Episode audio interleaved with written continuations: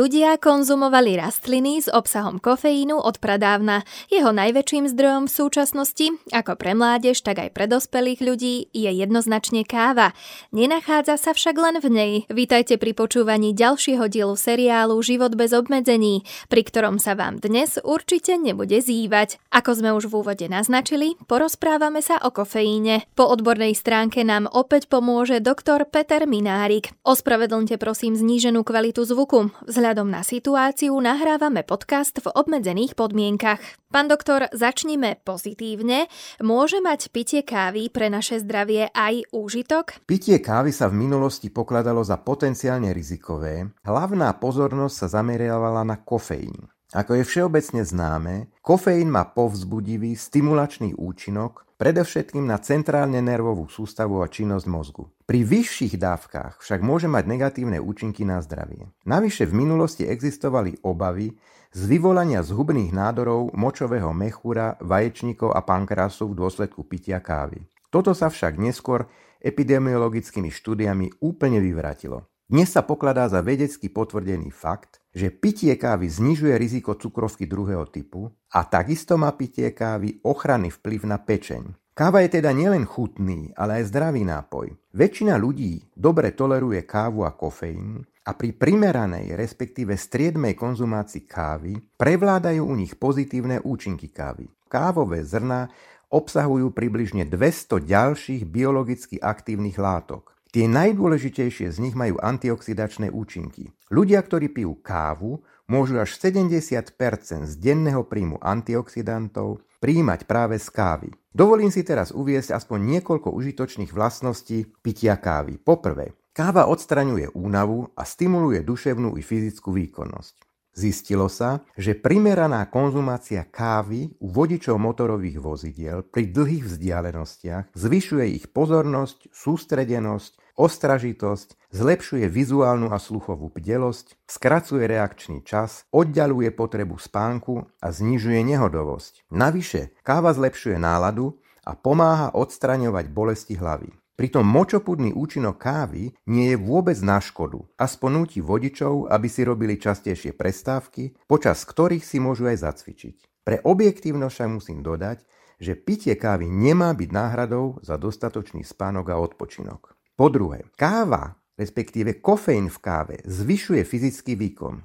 Kofeín dokáže zvýšiť telesný výkon v priemere o 10 Šálka kávy pred cvičením môže mať preto svoj význam. Po tretie, káva obsahuje prospešné biologicky aktívne látky. Sú to predovšetkým fenoly a organické kyseliny s antioxidačnými a protizápalovými účinkami, ďalej sú to aj vitamíny a minerálne látky. Po štvrté, pitie kávy znižuje riziko cukrovky druhého typu. Tento ochranný účinok pritom závisí od dávky, čiže od počtu vypitých šálok kávy. Čím viac kávy sa vypije počas jedného dňa, tým je šanca dostať cukrovku druhého typu nižšia. Jedna šálka pritom dokáže riziko cukrovky znižiť až o 7% Po piaté, pitie kávy znižuje aj riziko Parkinsonskej choroby a Alzheimerovej demencie. Po šieste, pitie kávy má ochranný vplyv na pečeň. Po siedme, káva znižuje aj riziko iných druhov rakoviny, napríklad rakoviny hrubého čreva a konečníka. Po 8. Pitie kávy znižuje riziko srdcových a cievnych chorôb. Znižuje napríklad riziko mozgovej mŕtvice a takisto znižuje aj riziko smrti na tieto ochorenia. A po deviaté, káva je najvýznamnejším zdrojom antioxidantov v západnej civilizácii. Väčšina ľudí, ktorí pijú kávu, príjmajú podstatne viac antioxidantov z kávy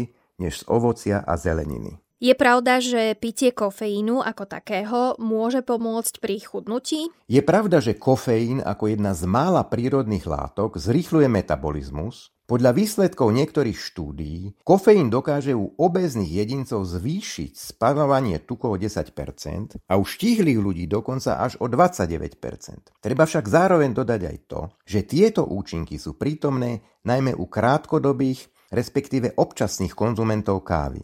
Pri pravidelnom pití kávy si počase metabolizmus na kofeín zvykne a tieto účinky sú mierne až zanedbateľné. Môžu si kávu dopriať napríklad aj diabetici? Rozsiahle klinické štúdie potvrdzujú, že riziko získania diabetu druhého typu sa dá znížiť pravidelným pitím kávy. Holandská štúdia sledovala 17 tisíc ľudí vo veku 30 až 60 rokov, japonská štúdia mala 17 400 účastníkov, fínska štúdia 21 tisíc mužov a žien a štúdia z USA pozorovala 28 tisíc žien. Uvedené štúdie potvrdili, že pravidelné pitie kávy znižuje riziko diabetu druhého typu. Pritom sa zistilo, že najmenšie riziko mali tí konzumenti, ktorí pili 7 a viac šálok kávy denne. Ich riziko získania cukrovky bolo o 50% nižšie oproti tým, ktorí pili 2 a menej šálok kávy za deň. Výsledky uvedených štúdí potvrdili, že konzumácia kávy znižuje riziko druhého typu, pričom tento uchranný vplyv je závislý od dávky kávy. A čo je celkom dôležité, nie je viazaný na kofeín.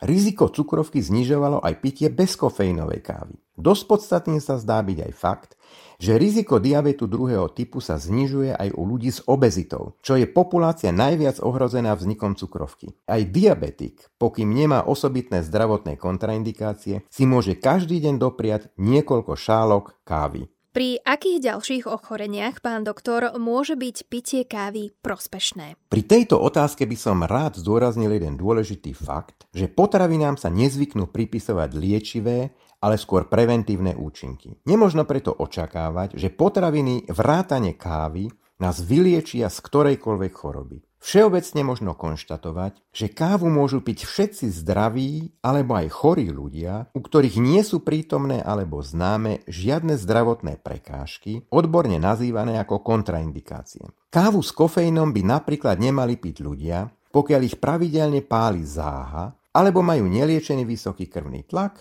prípadne poruchy srdcového rytmu. Takisto pacienti v akútnom štádiu zápalových ochorení čreva, myslíme najmä na ulceróznu kolitídu alebo krónovú chorobu, nemajú piť kávu s kofeínom až dovtedy, kým u nich nenastane remisia ochorenia. To je fáza, keď sú bez klinických príznakov. Káva môže vyprovokovať hnačky napríklad aj u ľudí so syndromom dráždivého čreva. Ženy s rizikovým tehotenstvom by sa o pití kávy a iných nápojov s obsahom kofeínu mali najprv poradiť so svojimi ošetrujúcimi lekármi.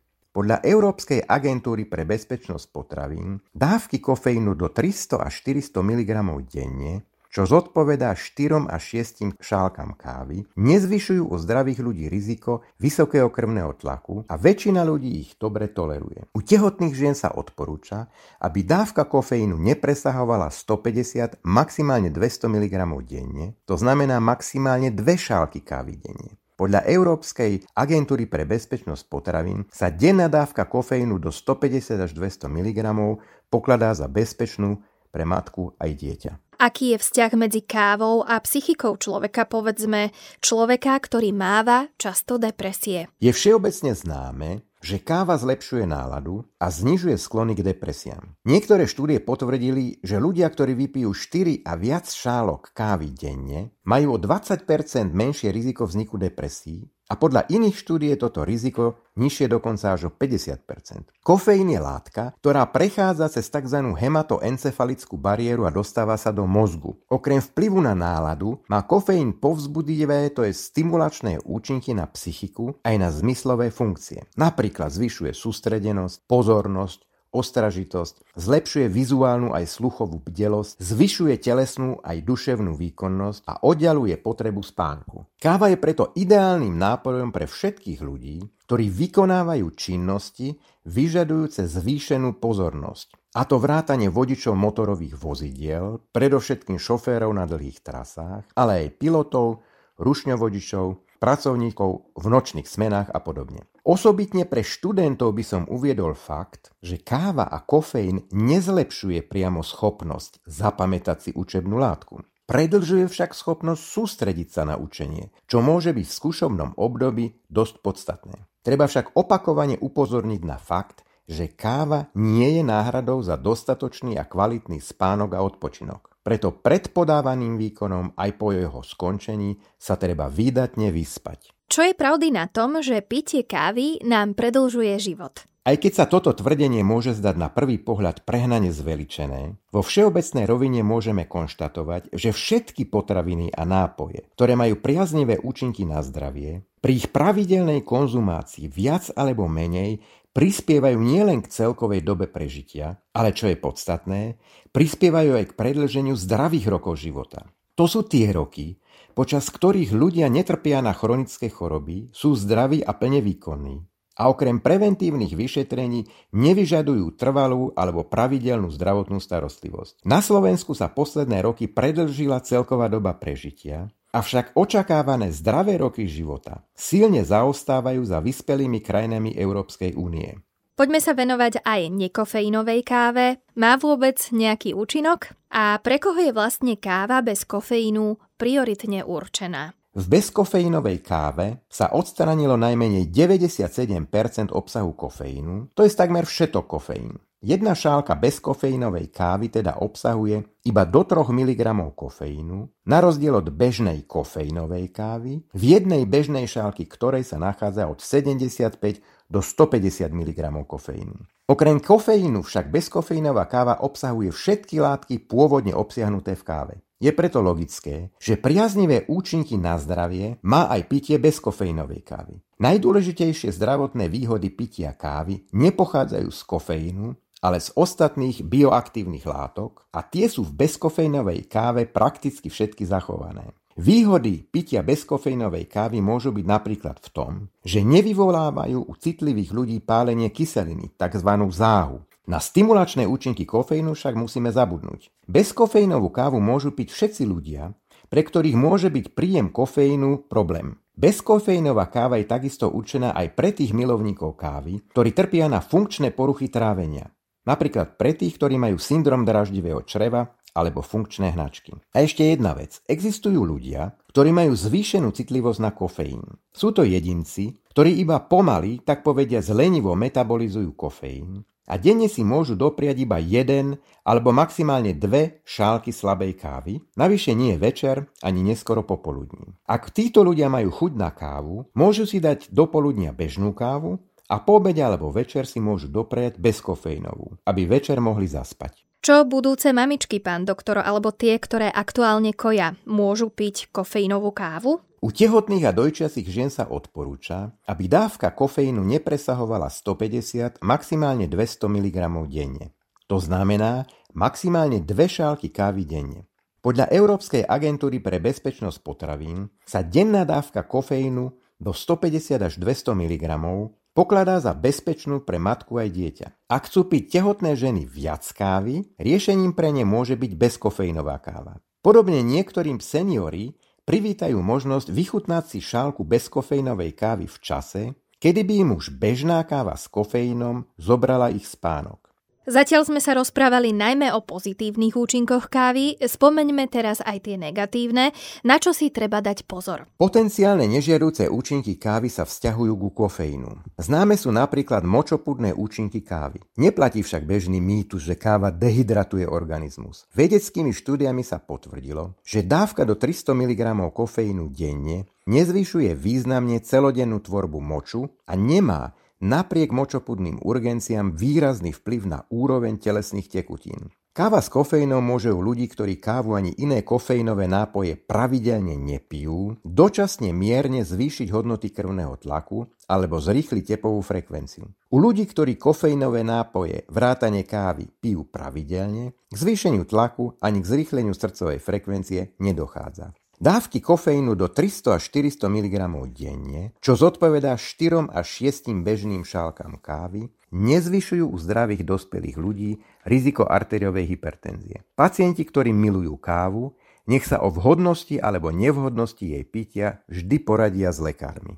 Pán doktor, aké najčastejšie mýty počúvame, čítame o káve? Medzi bežné mýty, ktoré kolujú o káve, patria napríklad tie, že káva dehydratuje, zvyšuje krvný tlak, škodí srdcu alebo že dokonca vyvoláva rakovinu. Väčšinu z týchto mýtov sme už v našom rozhovore spomínali. Káva v obvyklých dávkach aj napriek močoputnému účinku kofeínu nedehydratuje. Dočasné zvýšenie krvného tlaku alebo zrýchlenie srdcovej frekvencie sa pozoruje len u ľudí, ktorí pravidelne kofeínové nápoje nepijú alebo sú osobitne citliví na kofeín. To, že káva má rakovinotvorné účinky, patrí medzi dávno vyvrátené mýty. Káva naopak znižuje riziko rakoviny pečene a hrubého čreva. Kofeín navyše nepatrí medzi návykové drogy. Preto ani pri dennom pití kávy nemožno hovoriť o klasickej závislosti. Kofeín nestimuluje v mozgu centra a štruktúry, ktoré pri klasických drogách vyvolávajú pocity slasti, a závislosti. Na rozdiel od alkoholu alebo tvrdých drog, nikdy nevyprovokuje u ľudí asociálne správanie. Jediné, čo pravidelní konzumenti kávy môžu pociťovať, je mierny pocit ospalosti, ak si napríklad hneď ráno nedajú svoju oblúbenú prvú rannú kávu. Tieto abstinenčné príznaky sú však slabé, nevýrazné, prechodné a krátkodobé. Je pravda, že kofeín bol v minulosti na zozname zakázaných látok pre športovcov? Podľa spoločného stanoviska Americkej dietologickej asociácie, Spoločnosti kanadských dietológov a Americkej vysokej školy športovej medicíny, kofeín zvyšuje fyzickú výkonnosť. Predpokladá sa, že za potenciálne podporné účinky kofeínu na fyzické a športové výkony sú zodpovedné stimulačné účinky kofeínu na centrálne nervový systém a znížené pociťovanie úsilia s lepšou mobilizáciou energie pri športovom výkone. Napriek tomu Svetová antidopingová agentúra odstranila v roku 2004 kofeín zo zoznamu zakázaných látok a zaradila ho do monitorovacieho programu. U atlétov je však kofeín stále na zozname zakázaných látok a koncentrácia kofeínu väčšia než 15 mikrogramov v 1 ml moču sa pokladá za pozitívnu. Moja posledná dnešná otázka znie, ktoré potraviny sú zdrojom kofeínu. Kofeín obsahujú aj ďalšie nápoje. Je to najmä čaj, kólové nápoje a energetické nápoje. Obsah kofeínu v čaji a v kólových nápojoch je však podstatne nižší než v káve. Jedna plechovka energetického nápoja o objeme 250 ml obsahuje z pravidla 80 mg kofeínu. Obsah kofeínu v kolových nápojoch je podstatne nižší než v káve. Jeden kolový nápoj o objeme 250 ml z pravidla obsahuje iba 25 až 32 mg kofeínu. Takisto v šálke čaju je väčšinou menej kofeínu než v šálke kávy. Ak ste v tejto chvíli dostali chuť na voňavú šálku kávy, nech vám padne na užitok. S pánom doktorom Petrom Minárikom sa budeme rozprávať aj na budúce. Už teraz pre vás pripravujeme ďalšie zaujímavé témy.